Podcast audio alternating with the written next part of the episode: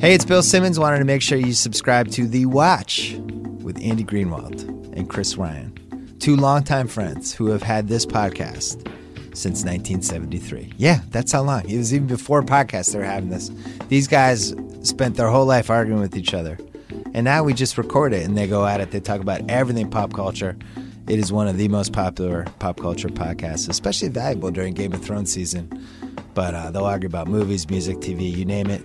The Watch, one of the best pop culture podcasts on the internets. Subscribe now wherever you get your podcasts.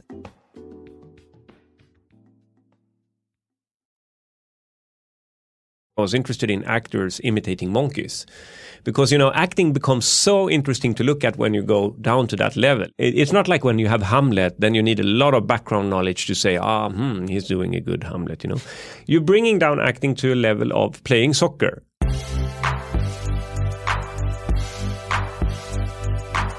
I'm Sean Fennessey, editor in chief of The Ringer, and this is The Big Picture. Ruben Ostlund is messing with you, provoking you, needling you. In his movies, specifically 2014's Force Majeure and this fall's The Square, the Swedish writer director takes aim at big ideas masculinity, viral internet culture, the modern art world, marriage, and he completely upends them with his satire. His movies and their characters are unafraid to get strange and go to strange places. They cry, they fight, they act like apes. Ostlund is a character too. I chatted with him this week about his career and his movies, particularly The Square, which zeroes in on the absurd happenings around an exhibit in a Swedish art museum. Without further ado, here's Ruben Ostlund. Very happy to be joined by Ruben Ostlund. Ruben, thank you for being here today. thank you for having me Ruben, your new movie, The Square, is a satire from my perception of many things the art world, museum culture, propriety, apes, uh, love, romance, m- masculinity, maybe especially. Yeah. So, in watching your films, I was thinking about whether what comes first for you, the theme or the story. In this case, what happened first? actually started 2008 i was making a film called play uh, and play was about true events that happened in the city where i live in gothenburg in sweden it was a group of young boys that was robbing other young boys for several occasions in a mall in the center of the city I was reading through the court files of these robberies, and what you could tell was that the bystander effect was very strong. You know, uh, the fact that we have a problem as human beings to take responsibility when it comes to public spaces. So even though that these kids got robbed in in a, in a big mall at day, daytime when when there were a lot of adults around them, it was very very seldom and few occasions where adults interacted and me and a friend of mine we we were trying to like um, we were trying like you know we got the idea suddenly that we could create a symbolic place where we are reminded about our role as fellow human beings. And this symbolic place is like just as simple as a pedestrian crossing. You know a pedestrian crossing is like a couple of lines in the street that where we have made a super strong agreement that the car drivers should be careful with the pedestrians. And our idea was that we with a couple of lines of the street like in like a white marked square should build an agreement uh, uh, of a symbolic place where we take care of each other. So, for an example, if you needed help, you can go and stand in this square, and then it's my obligation to address this person if I pass by and say, "How can I help you?" So, this actually, this symbolic place uh, was the starting point of the whole idea. Yeah, it's an interesting thing. You know, in, in, the States, we have the Kitty Genovese case as sort of our version of that. I'm not sure how much you studied it, but a similar act where there was a crime against a woman. Many people heard about it, but no one acted in your story, though, there is something a little bit metaphorical in every uh, physical choice that you make. So, with the square, I'm curious how you started actually building the installation, and then how, if you knew when you were working on the installation with another artist, if it would actually be a film. Yeah, the thing is that I started to write the script first. Oh, Then we got invited to do this installation in an art museum. Oh, okay. So that's when I decided that the film could take place in a contemporary art world. Uh, because I think it's something interesting with the contemporary art world because it's actually a place where we can present an idea like the square and and that arena can embrace it you know? It can it can like um, um, we can think out of the box outside of the box in the in this so arena. speak, yeah. so yeah. uh, and um, mm, so then you know what I did was like I decided okay I want the chief curator of this museum to be the ma- main character.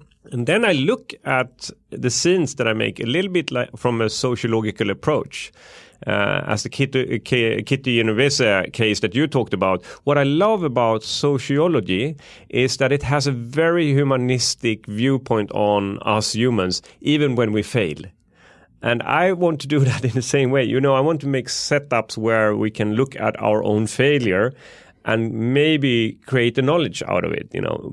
And so, so that is basically the scenes that I'm collecting, uh, you know, different setups where I think, oh my God, now I would be pushed into the corner myself also if I had to handle this situation. Yeah. And then I enjoy like looking at that setup and I'm almost, you know, the, the actors are almost like lab rats. that is like, I have to d- try to deal with my setup. So, yeah, you often choose, um, sort of powerful but weak men, you know, men who are um, theoretically father figures or the curator in this instance, who are somehow revealed to be um, less dignified than they initially seem. Yeah. What is it that draws you to those figures as the center of your stories? Well, I think I'm completely uninterested in heroes. Uh, mm-hmm. I think that. Uh, uh, I think I identify much more with someone that is struggling with life. Um, and I mean, if you look at um, Claes Bang, the actor that is playing Christian,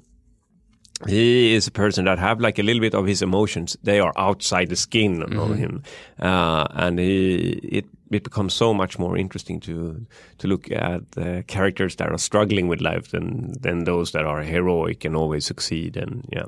Also, I'm curious about underlining some of the pretensions of the museum world. You know, having had some close hand experience were you in any way also trying to celebrate what's happening inside of museums, or is this strictly a sort of like, let's take a look at what's really happening in these spaces? I consider my film as a satire. So that is, of course, it, it, it doesn't matter if I aim my camera to my own cinema, the cinema industry, or I will, I will do a satire about that also. So I'm very fair in that way. Mm-hmm. Yeah.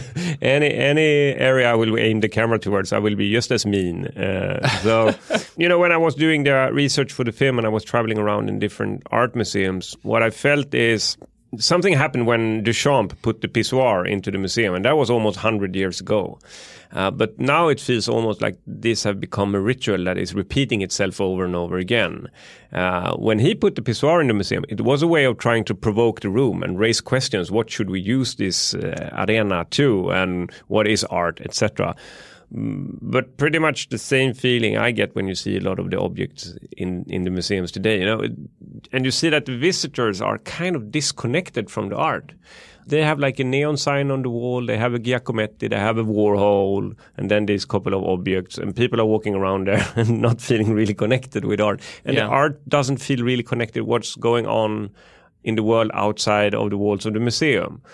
So it's this um, box check checking experience, right? It's exactly curated, yeah. uh, almost yeah. like a catalog rather than yeah. something you're feeling. So I think the challenge if you are running a museum is, of course, in which way you are exhibiting the art because in order to to get get an experience of the art and get a connection of the art, that is a really really big challenge. And we were talking, me and a friend of mine, we were talking, what kind of exhibitions? What do we see in the museums? And he goes, well, it's mirrors and piles of gravel. And I'm like, yeah, you're right. so one of the exhibitions was called this, was in the film. Yeah. So you you you chose a couple of um, familiar, if not specific, examples. The piles of gravel is one of them. Terry Notary, who plays. Um, a, a man, mm. sort of, in this film is in a video installation. How did you go about choosing, uh, you know, the other installations to show, you know, sort of to satirize what typical art exhibits are like in the 21st century? Well, when it comes to Terry Notary's character, the character is called Oleg, and that comes from a Russian performance artist that is called Oleg Kulik. And uh, in Sweden, there's a kind of famous performance when he was playing dog in a museum in Stockholm. Uh, and that went so far that they actually had to call the police because he bit the chief curator's daughter in the leg. So it was like it. A lot of the things that is in the film actually have a connection to like real events that have been happening in the art world. And you sort of one to one that in this film in a scene with Terry, uh, where he is at a dinner gala, yeah. and he is acting like an ape.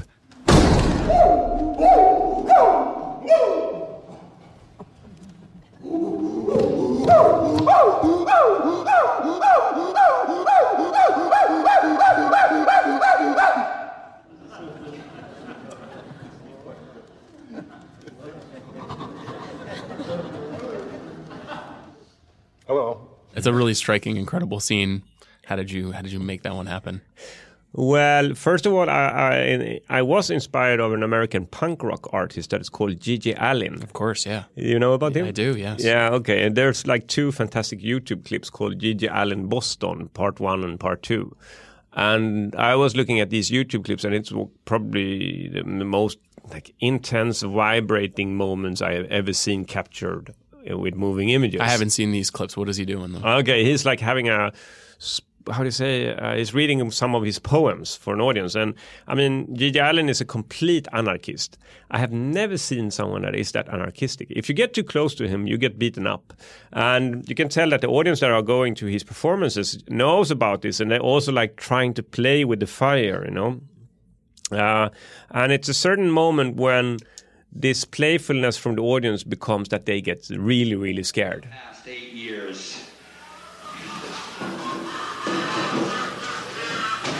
We've got that fucking laugh box.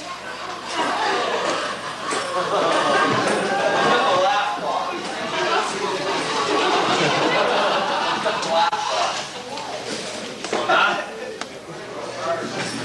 Somebody got a fucking laughing problem? Got a laughing problem, motherfucker? Fuck you.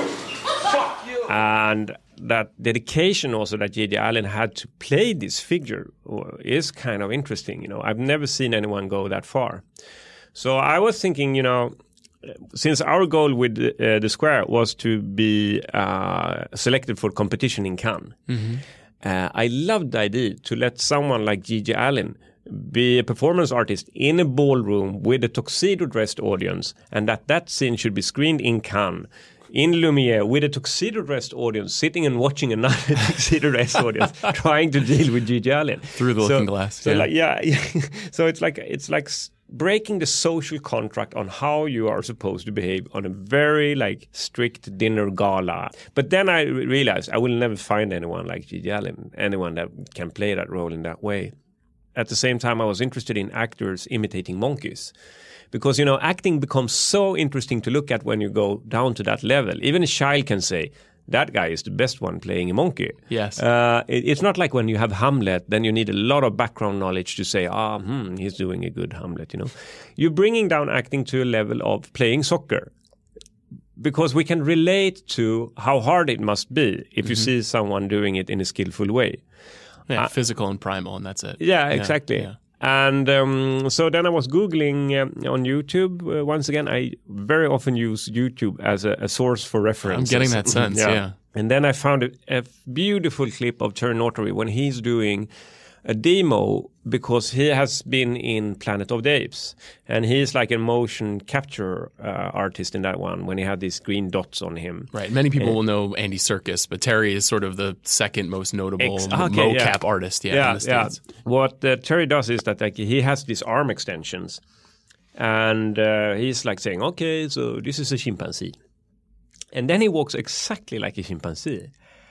And it, uh, the feeling I had when I watched that YouTube clip is like, you know, you start, you start to, you, I start to laugh because it's so striking. Uh, and then he said, "Yeah, I did- and this is a gorilla." and then he changed his way of moving, and you see immediately it's a gorilla. Then I realized, ah, maybe I can let him play the performance artist, and he can play like a wild animal, someone that comes in to this ballroom without this civilized shell uh, that we have. He have been dropped, stripped of uh, all these human being characterized uh, things like the culture and the clothes and so on. And in comes a man that is imitating a monkey, and all he has left is his instinct and his needs.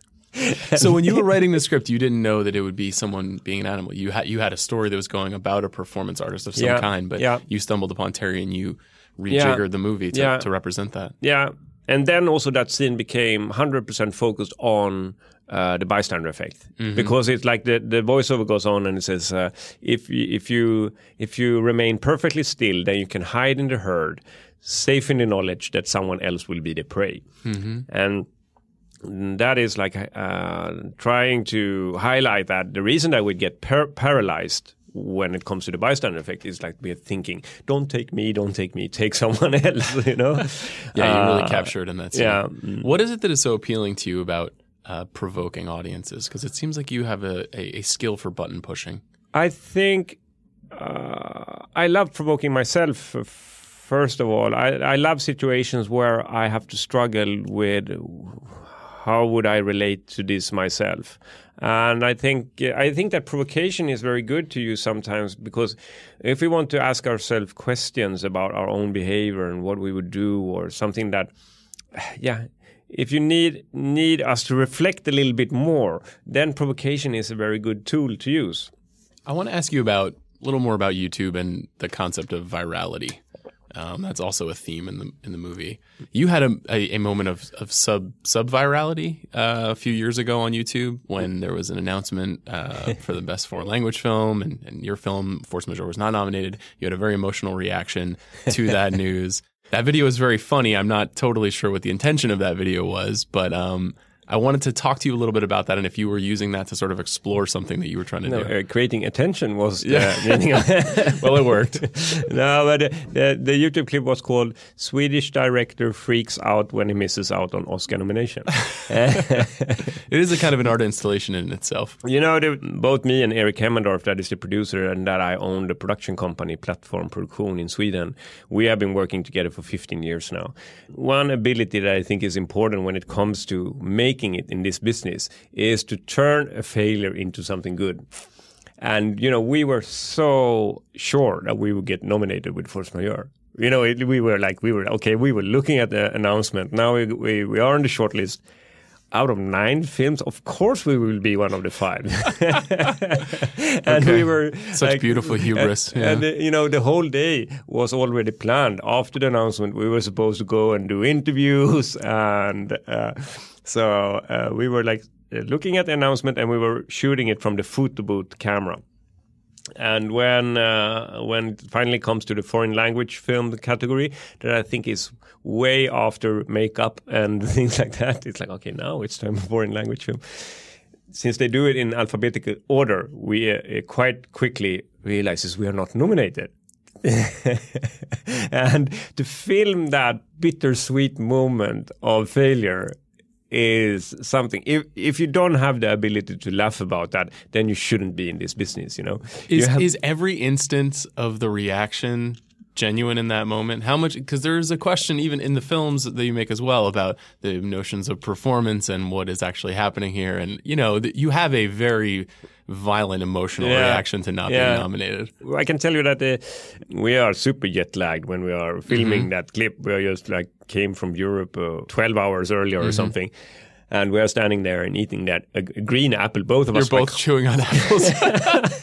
and at the same time, we are like talking uh, and we are cocky also. We know like mm, Sumu will be nominated. Almost And- ape-like in some yeah, ways. Yeah, I agree. I agree. And then, then when we don't get nominated, then you know, immediately the phone stops calling. There's, it's just completely silent.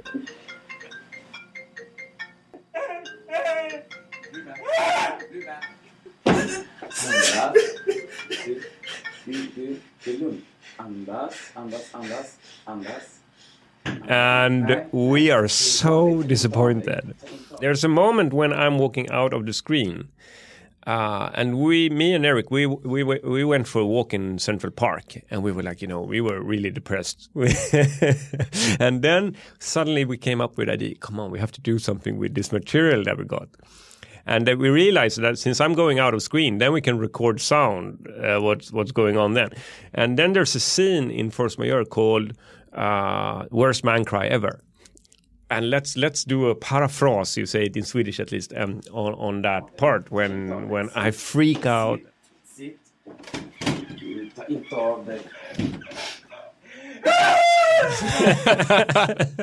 And uh, so we put it together and then we subtitled it and later that night we put it up on youtube and for us it was a way of turning this into something that was fun and in a playful way. It was making fun of ourselves mm-hmm. because we shouldn't take these things too seriously, you know. Uh, did you suspect that there would be a, a reaction to it? Did you suspect you'd be on all of the movie blogs about posting this video and commenting on No, your we were su- super happy about Yeah, that. yeah. We, we, we, we, we weren't, we, we didn't know it. We thought that, okay, maybe in Sweden they will write a little bit about it. But what also happened, which was a little bit, know, troubling for me, it was that people called me and was really worried. So, and then I felt, oh my God, you have to understand it's fake, you know? It's understandable. you have this anguished cry at the end of this video yeah, that sure. sounds like you know you are collapsing in the moment. Sure. And then, then there was a lot of people showing their sympathy and wanted to help me. And when I said it was fake, it was almost, then they feel cheated. Yeah. So then I was like, ah, oh, it's, it's nothing strange that you think it's real. We, you know, you have to, you have to try to, yeah. So that was a, that was probably the hardest thing. Otherwise, we had a lot of fun with it. You know, you have American and English actors in this film, and you know it does seem like you are making a bid for more visibility in the states. Force Majeure was very well received.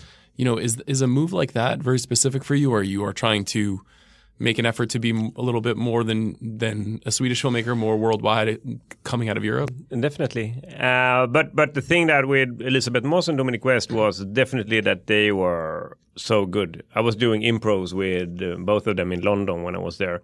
And Elizabeth, uh, she was, I was playing uh, Christian, she was playing Anne, and she could push me into a corner with, with her way of using the setup of the scene. But of course, I know also that we will get more attention to the film.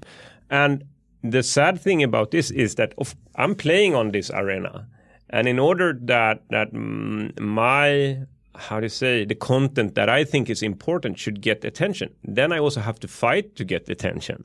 So you you can't drop down uh, how do you say your ambition and say I will not play on this arena because then other uh, uh, other content will win the audience so to speak and I have to fight for my content. Yes, I was going to say it is really a fight that Yeah. you're in every day to to get attention to your projects. So, what does that mean? Will there be more films now starring uh, English actors? Will you be making a film in Hollywood? What? How does how does that go forward? I can tell you about the next project that I'm really really excited about. It's called Triangle of Sadness. From a square to a triangle. Uh, Yes, I, that I, that was very unintentionally. but me and my wife were making fun. You know, I'm saying first comes the square of trust, now comes triangle of sadness, and the third thing will be octagon of confusion. and it will be a feature film that never will be finished, you know, and that is still in the editing room trying to solve octagon of confusion. no, but Triangle of Sadness. Uh, my wife is uh, she's a fashion photographer, and um, she had been telling me a lot of uh, interesting stories about the fashion world and the beauty industry. And a triangle of sadness is when you have this wrinkle in between your eyebrows because you have had a lot of trouble in your life. Yes. In Swedish, it's called bekymmersrynka, which means trouble wrinkles. Uh, but you can fix that in 15 minutes with Botox. So don't worry, you know. Trouble Wrinkles would have also been a good title for this film. I just want to say. Yeah, yeah, yeah. But I, I, like, like triangle of sadness. It's something beautiful about it. Yeah. But so it's going to be like a sat- satirical approach towards that industry, and something that's interesting with beauty, because you can be born beautiful without money, without education, and without talent, and it can make you travel in the hierarchy of a society very quickly. So uh, uh, it's almost like winning in the lottery in some ways. And then this can be an economical value. The thing is that if you're a model, then you have to find an exit very quickly because there's a very short career. Uh, and the, and the main character of this film, he's, he's a male model that is like getting closer to 28, so the career is soon over. Oh, you know? no. Yeah, How ancient. Uh, and uh, but he's on his peak of his career because he's the face for a big, big fashion brand. But he has two problems. One of them is that he's getting bald. So you know, and it's not only that it's getting bald. You know, it it it's actually it's like completely connected to the self confidence. You can see on his face before when he was not getting bald, at least, and then he's like self confident, and and the pictures after when he knows that his hair is losing, he's losing his self confidence. That is so painful to see. Um, and the second problem he has that is that he's so connected with this brand that he is representing, so no one else want to book him. But he has a very sweet agent, and I think it would be fun to make this agent very, very sweet and caring. And in this agent, he's like looking at his hair and how's it going, and oh, poor, oh, this is not good. You know, you maybe have two more years in the business. Uh, and he, but he has a suggestion um, to the model, and he's like, you should get together with a famous girlfriend, because then we can rebrand you. Then you're not only this guy that is connected with this big fashion brand, uh, but but the model is a very sensitive guy. So he wants to he wants to be in love. so this is of course a problem. You know, yeah. And so this is an opportunity to, to draw in beautiful people and, and then completely undermine them the way you have maybe uh, some characters in the past. Yeah, I mean, I also have. I, I, I think this is a super opportunity also for a female actress because I have a fantastic part for a female actress also. That is, um, uh, she's also supposed to be a model. She's coming from Ukraine or something like that. Not not hundred percent decided yet, and she's getting closer to twenty four, so her career is soon over. and the problem for her is that she's lesbian, so she can't marry rich to get out of uh, uh, this business, which is probably something that she could have uh, thought of doing. And the other thing is that when you see the pictures of her, she's like super beautiful. But as soon as you meet her in life, everything dies. She doesn't have any social skill at all. You know, she's laughing on the wrong spots. she's like, she does you, every time she starts talking, it just feels like out of phase in some way. And I think it could be super interesting to find an actress that is very beautiful, but she must have a super comical timing. Uh, and a talent of of playing with pauses and uh, yeah, doing things at the wrong time all the time. So it's going to be really fun. That sounds period, I intriguing. think. yeah. You mentioned earlier when you were researching the square. Um, is that something that will you now spend a lot of time researching that world? Obviously, you're married to a fashion photographer, so you have some access to that universe already. But is that a big part? Will you watch a lot of films? Will you read a lot of books? What goes into that process? I think I will do a lot of interviews with people in, in the industry and trying to pick out those moments when people tell me where you know I'm I'm also interested in what is it like to be really really beautiful. What are, what are the downsides of of being really beautiful? You know, and to try to pick up these small moments and and because very often when people tell you about their own experiences i think that's when you see ah that's a beautiful scene so that is a big part of my research process Ruben, I like to wrap up by asking filmmakers what's the last great thing they've seen. What is the last great thing you've seen? the last it was the documentary about that mayor in new york uh, that tried to run to be mayor in new york weiner what was the name Oh, Weiner, yes. Weiner. Yes. He is a he is a Ruben Ostlund style character. Yeah, I mean Anthony Weiner, yeah. yeah, I, I, I thought it was very interesting to see that.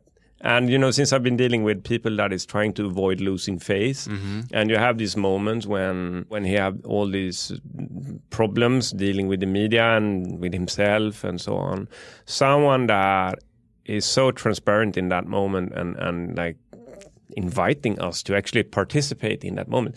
It's it's it was very interesting, scary and interesting, and also um, you know I think the documentary also uh, created a lot of sympathy for everybody that was involved. I don't know if you followed his story since then. It has not gone well.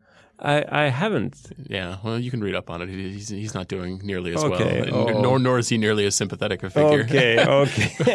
but I do know what you Okay. mean. Ruben, mm. thank you so much for doing this. Thank you so much.